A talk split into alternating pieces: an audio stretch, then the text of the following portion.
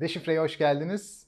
Bu hafta yine her hafta olduğu gibi Profesör Doktor Burak Arzova ile beraberiz. Yayınlarımızı Satoshi TV'nin YouTube kanalından ve Satoshi Radyo'nun podcast yayınlarından takip edebilirsiniz.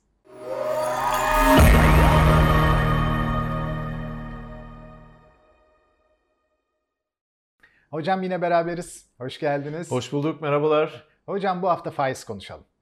Ee, geçenlerde bir enflasyon konuştuk. Bayağı ilgi gördü. E, faiz de zaten çok böyle zinde bir konu bizde. Enflasyon ve faiz zinde konular. Bu faiz nedir Allah aşkına? Valla faiz ekonominin dengesidir. Ee, sonuçta e, bir belirleyicidir, para politikasının aracıdır ve ekonominin nabzıdır. Yani ekonomide bazen talep böyle çok yükseldiği zaman ve ekonomi hızlı bir nabza sahip olduğu zaman onu işte faizi ayarlayarak o nabzı düşürebiliyorsunuz ya da ekonomide yavaşlama ortaya çıktığında gene o fa- faizle o nabzı tekrardan e, yükseltme yoluna gidebiliyorsunuz. Yani ya gerektiğinde indiriyorsunuz ya da gerektiğinde çıkartıyorsunuz. Dolayısıyla çok takılınacak bir konu değildir yani. Ekonominin bir aracıdır bu faiz. Anladığımız kadarıyla sizin söylediğinizden bir tansiyon ilacı bu. Evet tansiyon ilacı. Yani bunu almadığınız zaman enflasyon patlıyor. Demek ki mesele tansiyonda. Evet. Peki tansiyonu ne oluşturuyor da biz faizle hemen müdahale etmek zorunda kalıyoruz? Şimdi dediğim gibi bir para politikası aracını kullanıyoruz biz. Normalde işte para politikası dediğimiz aslında e, tek başına bir politika değil, bir politika seti.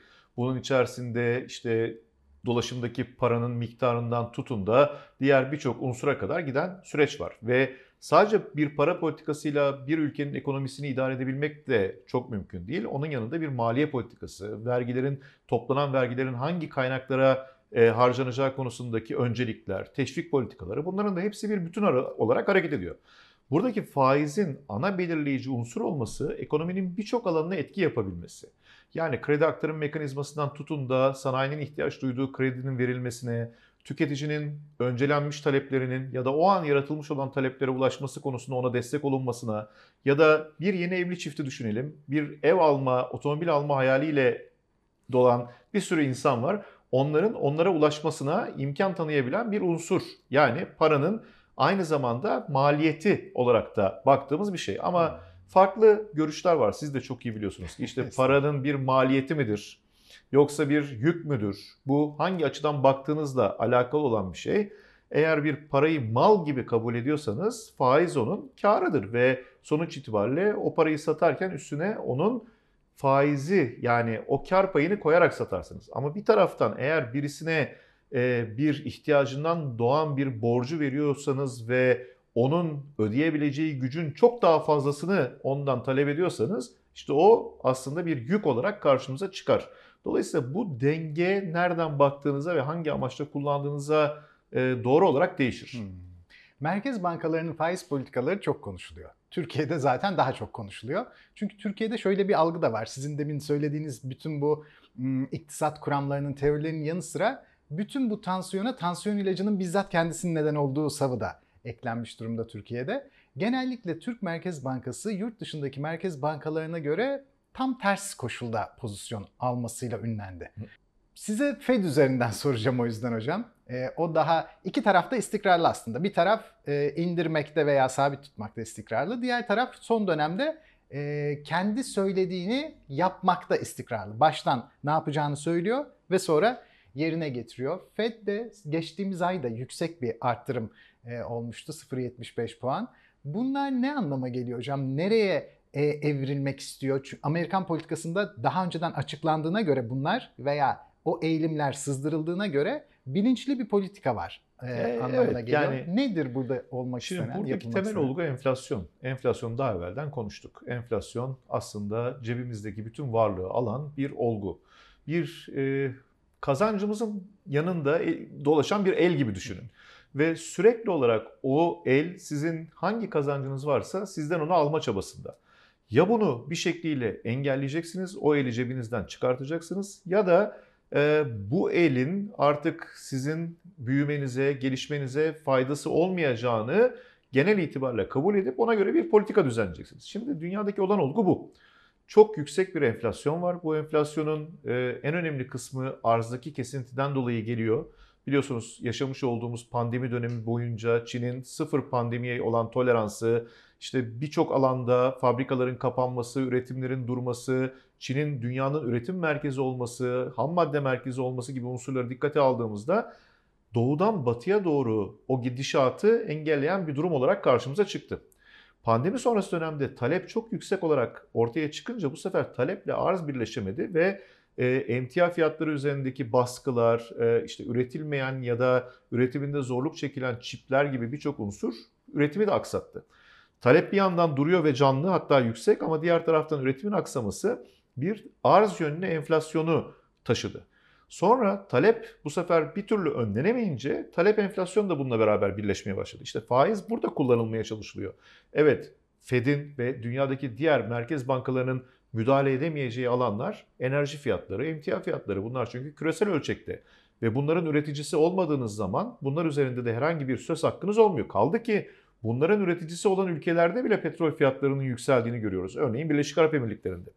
Şimdi hiç petrolü olmayan ya da petrole bağımlı ya da doğalgaza bağımlı olan ülkeler bunlar üzerinde herhangi bir yaptırım gücü olmadığı için o zaman ne yapmak durumundalar? Ekonomiyi dengeye oturtmak için ve sağlıklı bir büyümeyi sağlayabilmek ve o ili kesmek için o zaman faizleri arttırıp söz konusu süreç içerisindeki üretimi bir parça yavaşlatmak yani koşmaktan biraz durulmak ve yürümeye geçmek o esnada enflasyonu düşürdükten sonra tekrar aynı ritimle hayatına devam etmek durumunu tercih ediyorlar. Bu bir tercih.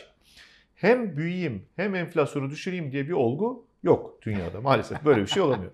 Yani ya büyümeden feragat etmeniz gerekiyor ki doğrusu bu oluyor çünkü enflasyonun yıkıcı etkisi uzun dönemde çok fazla.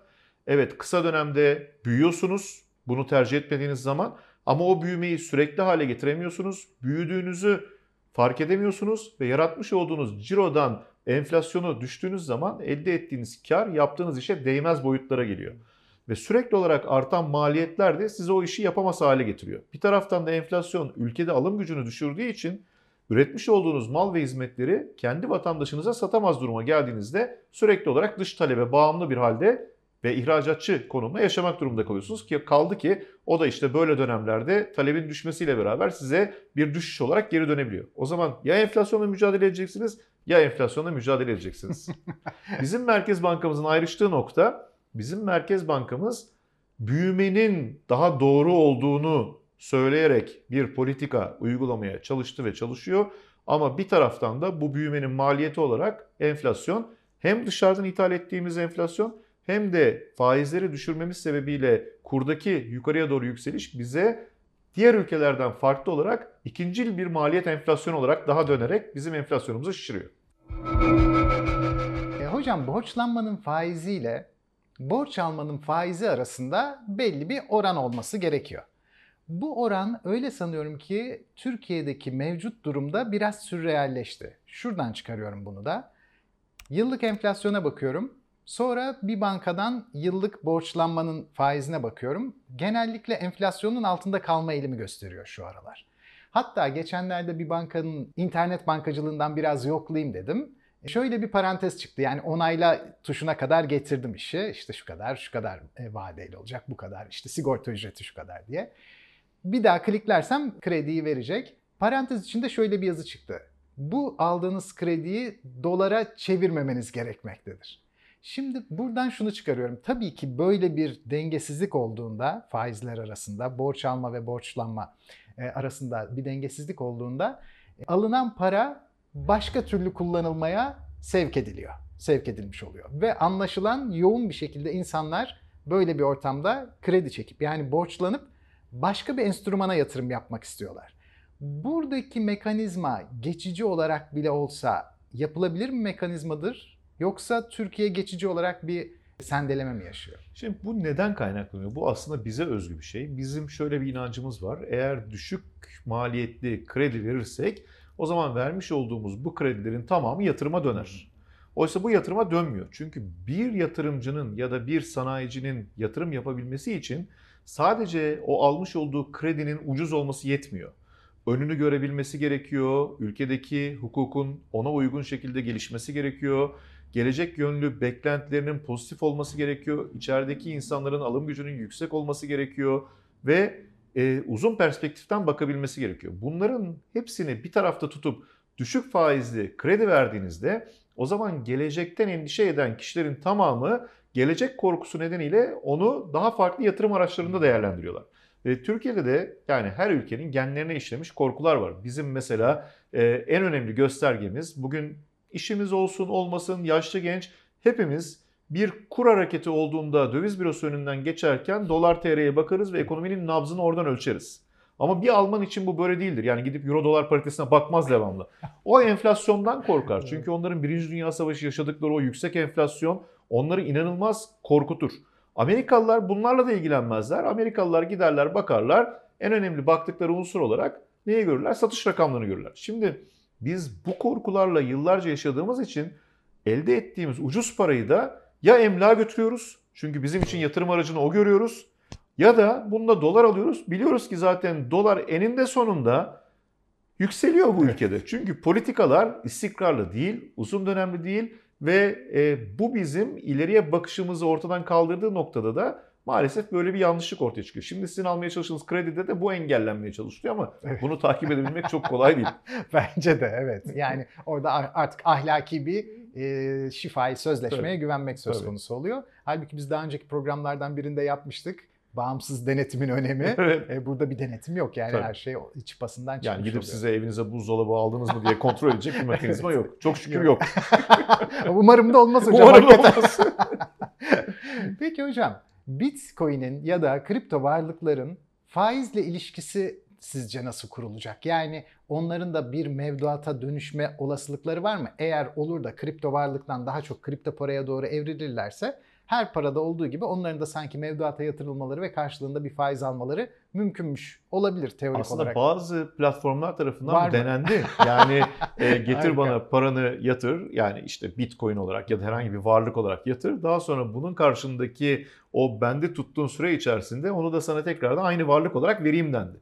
Fakat sonra bu SEC tarafından yani Amerikan SPK'sı tarafından engellendi. Çünkü o kadar yüksek miktarlara tekabül edecek rakamlar oluyor ki bu ister istemez Amerika'daki faizi de yukarıya çekebilecek bir unsur oluyor. Ve dolayısıyla benchmark olarak belki orayı bakabilirdi insanlar. Bence doğru zamanda müdahale ettiler. Çünkü gerçekten yığılma olabilecek olan bir süreçti. Onun için aslında olabilir. Çünkü sonuçta bu bir varlıksa varlığın değerlenmesi için de ya da varlığı park ettiğiniz noktada o varlığı kullanmaktan vazgeçtiğiniz her gün için size birisinin bir şey ödemesi lazım. Yoksa niye orada tutacaksınız? O nedenle o onun bir kirası ya da ödemesi gibi düşünülebilen bir unsur. Onun için faiz her yerde var.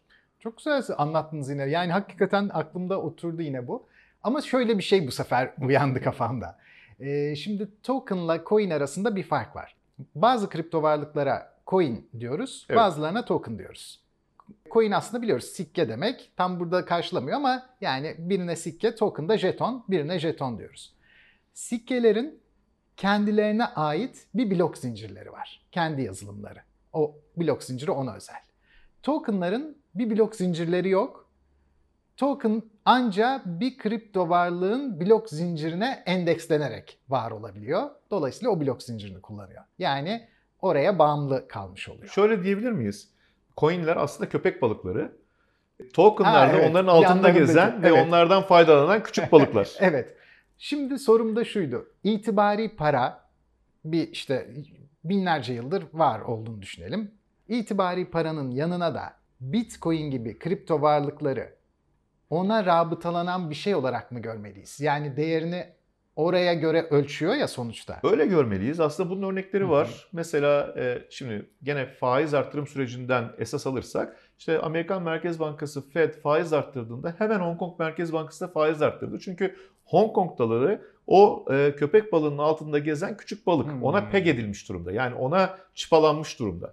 Keza gene mesela Bulgar levası. İşte diyoruz ki Bulgarların parası çok yükseldi. İşte bizim paramıza göre çok değerlendiler. Çünkü adamlar kendi para birimlerini yarım euroya peg etmişler. Yani euro arttıkça onlar da artıyor. Euro'nun hareketlerine göre konumlanmak zorundalar. Avrupa Merkez Bankası faiz arttırınca onlar da arttırmak zorunda kalacaklar ve öyle hareket ediyorlar.